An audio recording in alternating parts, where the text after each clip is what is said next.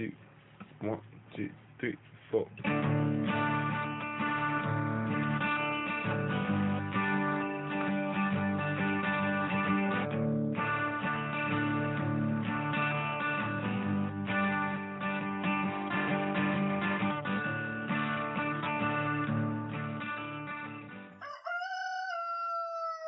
Hey y'all, it's me, Seba, the Southern Fried Witch, and I want to say at the outset of this, I do not know whether or not I'm going to release this to the public. I suffered a tremendous loss and um, unexpected trauma on November 7th and have been, well, back to the word trauma, going through a trauma response where it's very hard for me to podcast, very difficult for me to talk. Um, I don't want pity for any of this, but it is, uh, it, you know, it is what it is. I'm in hell. I'm in hell. Um, and everybody has their own hell, and things absolutely could be worse.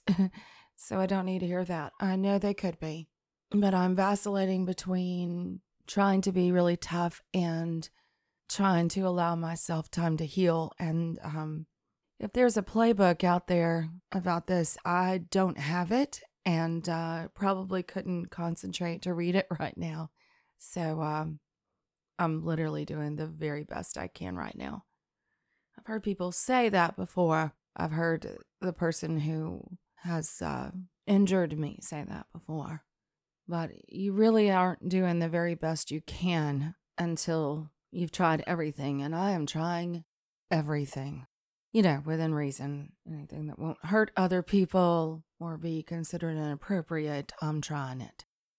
All right, let's stop pussyfooting around it. I am going through a very sudden and very unexpected divorce. Very unexpected. We've been married for 16 years as of tomorrow morning, which is um, incomprehensible to me that I have to wake up on that day, but I will. And there's not a lot I can say.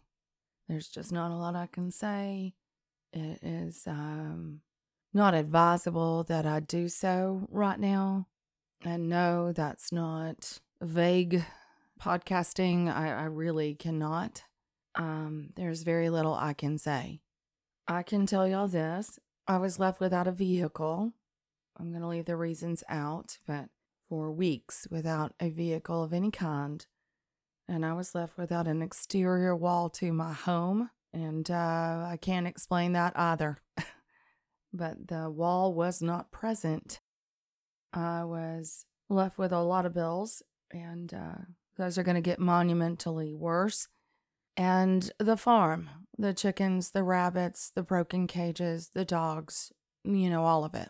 So I've had a lot of friends who've reached out to support me. I have a long way to go.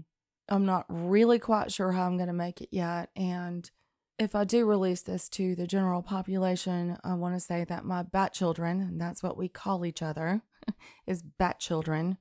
And there's a reason for that, but that's not this podcast. Over on Patreon, that that support right now is literally most of my only support. And it's um where I've been talking to folks and uh, sharing the more private issues that I'm going through.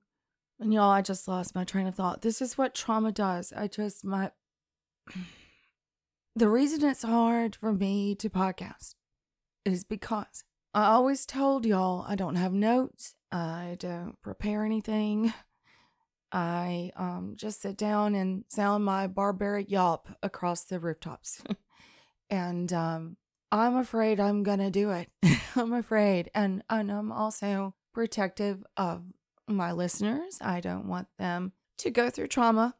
Um, I'm protective of my situation and my court case.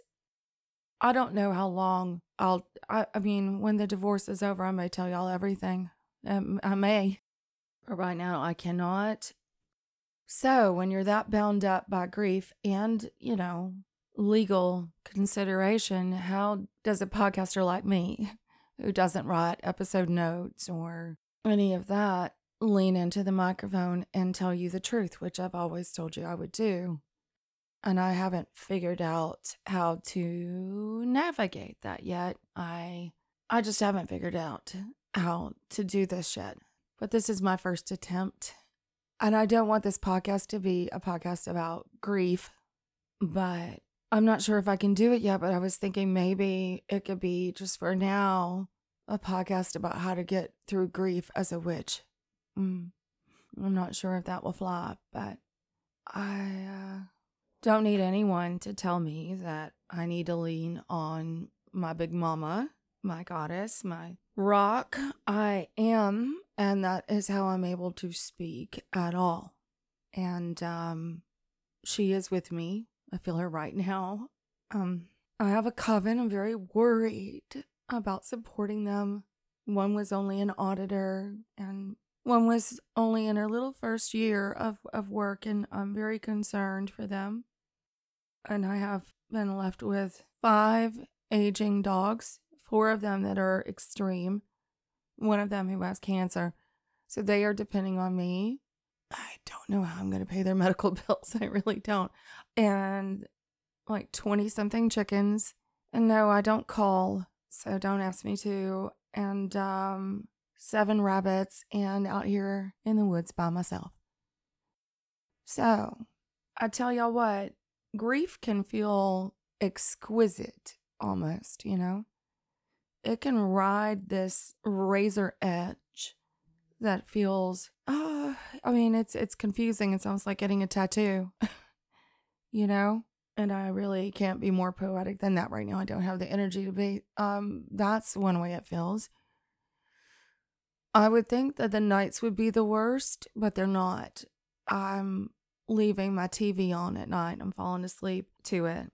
And then about 3 a.m., I wake up and turn it off because I'm groggy enough that it doesn't panic me to be alone in the room. Having night terrors where I wake up screaming in the middle of the night, which, you know, it sucks. it sucks. You can tell yourself you're going to be tough all day, y'all, and do all your little spells and and uh, your meditations and be very loved by people. But you know, it's almost like in death. You know, we have to walk it alone and sleep. I have to walk alone right now, and there is just a terror in the middle of the night for me. And hopefully, my brain will eventually listen to me and stop that. That would be good because I think I'm scaring the dogs and I think I'm scaring my son when he stays over out here watching his mama multiple nights out of the week so I'm not alone and um yeah, I reckon there's nothing very much magical else I can do. I've done protection, I've done healing spells for myself. I mean, come on, y'all. I know all the things, and I've had a lot of witches write to me and and and say, "Well, have you tried this? Have you tried a cord cutting? Have you? Oh, come on, um, I'm almost sixty. I've bless their hearts, bless everybody's hearts in a good way, in a good way. I know all those things, but it is literally like someone has died.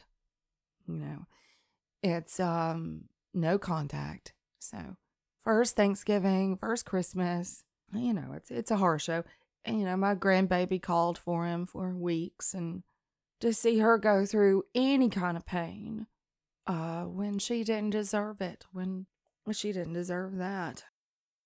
But I'm starting to realize neither did I. I didn't deserve this.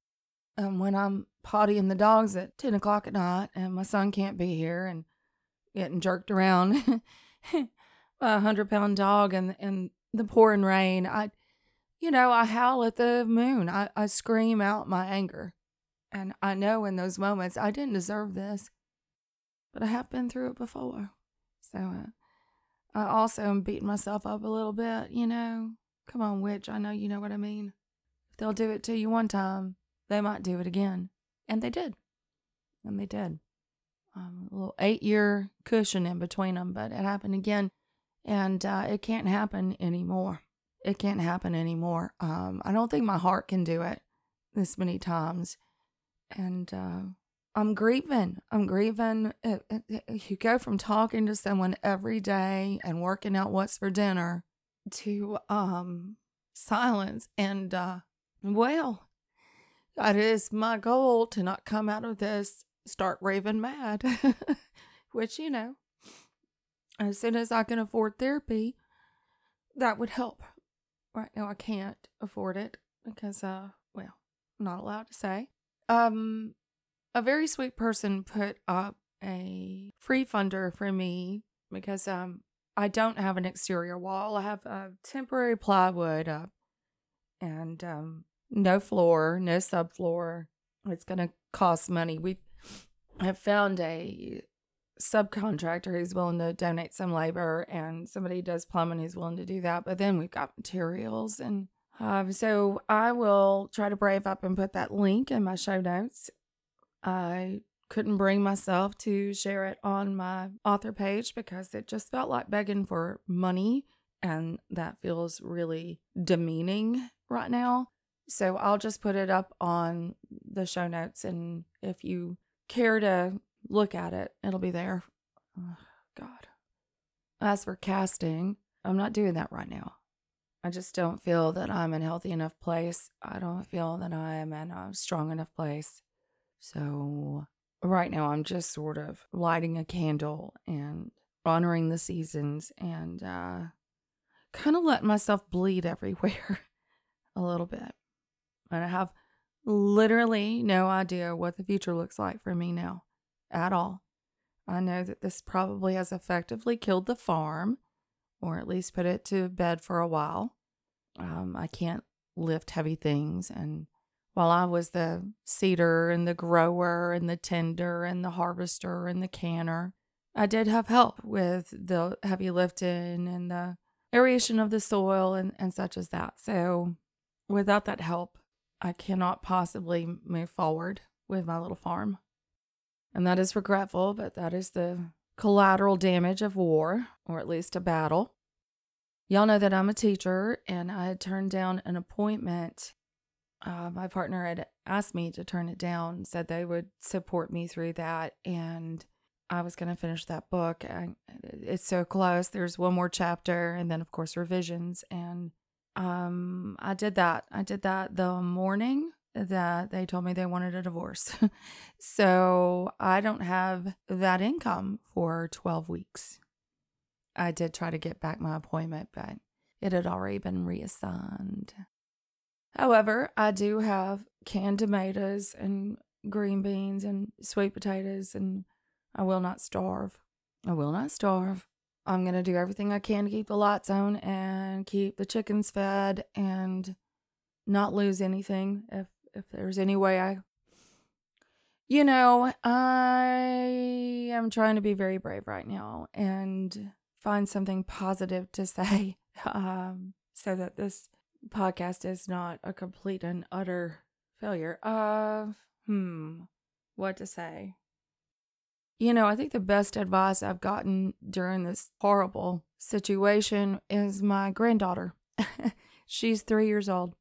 And um, I watch her two days a week, which is another reason we need to address the gaping wall in my home. And I'm all the kids have that, that is here in town to watch that baby, and we have a very tight relationship. That is my darling, and she calls me Grandkitty. And um, you know, I had to watch her. I think it was only two days, two three days after my partner abandoned the farm and me, and um, I was crying. I, I did want her to see, you know, that you know how tears will just fall out and you just try to pretend it's not happening and look away. So I was doing that because I guess all three year olds are very empathetic and magical, but I think my particular grandbaby is a little extra and, uh, you know, she gets it honest. Generations of it. And I turned my head so she wouldn't see anything fall. And she patted me on the back of my head. And I was like, yeah, did the fakey happy thing and and she grabbed both of my cheeks in between her little chubby hands and said, Gwen Kitty, it's gonna be okay. Put on your lipstick.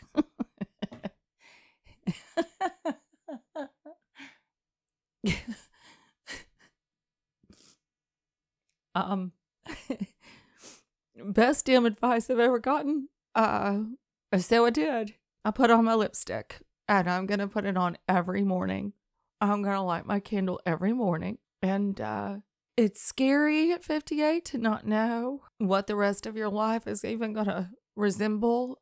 Um, I hope I get to exciting, you know, I hope I get past the scary and get to the happy part. And I hope I find a way to finish this book because I think if it comes out, I think it will make a difference in my career and that I'll be able to support myself and finish what I started, which was also a teaching farm uh, where I was teaching folks out here in the country how to get back to their roots and how to do it on very little money and very little land. And uh, I want to get back to that before I'm too old. That that was the mark I wanted to leave in the world. And uh, y'all, we have to leave a mark in the world. We can't help it when other people leave trash or horror or pain. We can't fix that, but we can fix what we are leaving. And so I desperately need to stand back up. I desperately need to find my way. I don't know how long it's going to take to heal, um, but I need to find my way because I wasn't finished leaving my mark. And I don't mean it like, ugh, I know how it sounds. I don't mean it in an egotistical way. I just wanted to leave something good. Just leave something good because I know y'all know that it's hard living. and if we can put more magic out in the world, I mean, that feels like the least we can do, at least, you know, as far as I'm concerned, is to give back the magic, you know? Somebody asked me what the definition was of a witch a long time ago, I used to say, you know, those who craft change and all that. And that's true. Those who manifest change in the world and all of that is real. But there's a huge responsibility as far as I'm concerned. Well, um, I shouldn't say that about all witches, but I feel personally a huge responsibility to channel that magic back into the world and not keep it all for me. And uh, one of the ways I want to channel that back into the world is growing things because a lot of my listeners and many other of my close friends have begun gardens or learned how to grow things because I well, I, because I bent their arm behind their back and wouldn't hush on up about it. And now they're infected with the bug. And it's a good obsession to have this connection with the earth and growing things and having um, that relationship with our food and the processes of the land and teaching other people to do that is that is yeah honey magical bat children that's magical so my job's not over and the book I'm writing is about that. And I have to finish. I have to finish. And it's a damn good thing, y'all, that I have that goal right now. Damn good. And I'll say it's a damn good thing I have that grandchild. My friend Desos Crow Song wrote to me when I was extraordinarily broken. I wasn't able to eat or, you know, walk about, and uh, suggested I do a reel for my Patreon that was just me rocking in my purple rocking chair on the front porch saying, This motherfucker. just so y'all know, I have done that. I just haven't recorded it. I could talk to y'all all day long about how horrible it's been. And I think what's more important is to show you those moments where I'm starting in little tiny baby witch steps to heal I was uh, looking at my bed today, and winter light comes through the. It's an old country beat up house, and it comes right through that window and hits the bed. Every winter, when I'm really tired of it and you know, totally seasonal, I'm one of those people who cannot get through winter very well, and I know that's where the light will be in the late afternoon. So I'll go and just sit on the bed and let it hit me and uh, was walking back through the room to get something before I sat down to podcast today. And when I did, I noticed the light. The sun had come out and it was shining on the bed. And it was one of those moments where you feel like somebody just shoved a knife right through your heart, you know? I mean, it's the bed. But also in that moment, I remembered that that's where I heal. And um, it kind of let me have my bed back for me. It allowed that to be a possibility for me. And um, I suppose that's where I'll be sitting in the late afternoon every time the sun shines this winter. maybe one day it won't hurt so much. And maybe one day I can afford to get a big, fluffy gray quilt for that bed and change it up a bit so it's all mine. Anyhow, I'm going to go forth with a holiday and I'm going to try to get really good at starting fires because I need to learn how to do that by myself.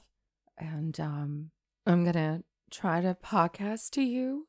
I think my barbaric yawp has got a limp in it right now. And do I still believe in magic? Why, yes. Yes, I do. I also believe in free will. And I also believe that maybe, just maybe, if I dig down really deep, that the sharing of this trauma and what I did with it magically as a witch could maybe help somebody out there. And that's what I'm hoping. And I don't want this to be too depressing. I did want to reach out and let you know what was going on and that I guess um I wanted y'all to know that I need you to stay and listen because I'm not going to let him take this. And if I lie down and wallow in my grief too long, this will also be a casualty of war, and I'm not going to let it happen. So, if you're still listening, Bat Children, if you're still out there, I'm not dead yet. and only Monty Python people will get the reference. so, okay, I have pushed it as hard as I can, and I can't push anymore. And I'm going to respect my own boundary on it. And I love y'all like chicken, and I hope very much to be back next week. Blessed be. Y'all have been listening to the Southern Fried Witch podcast. Come back around next week for a little bit more magic from the deep south.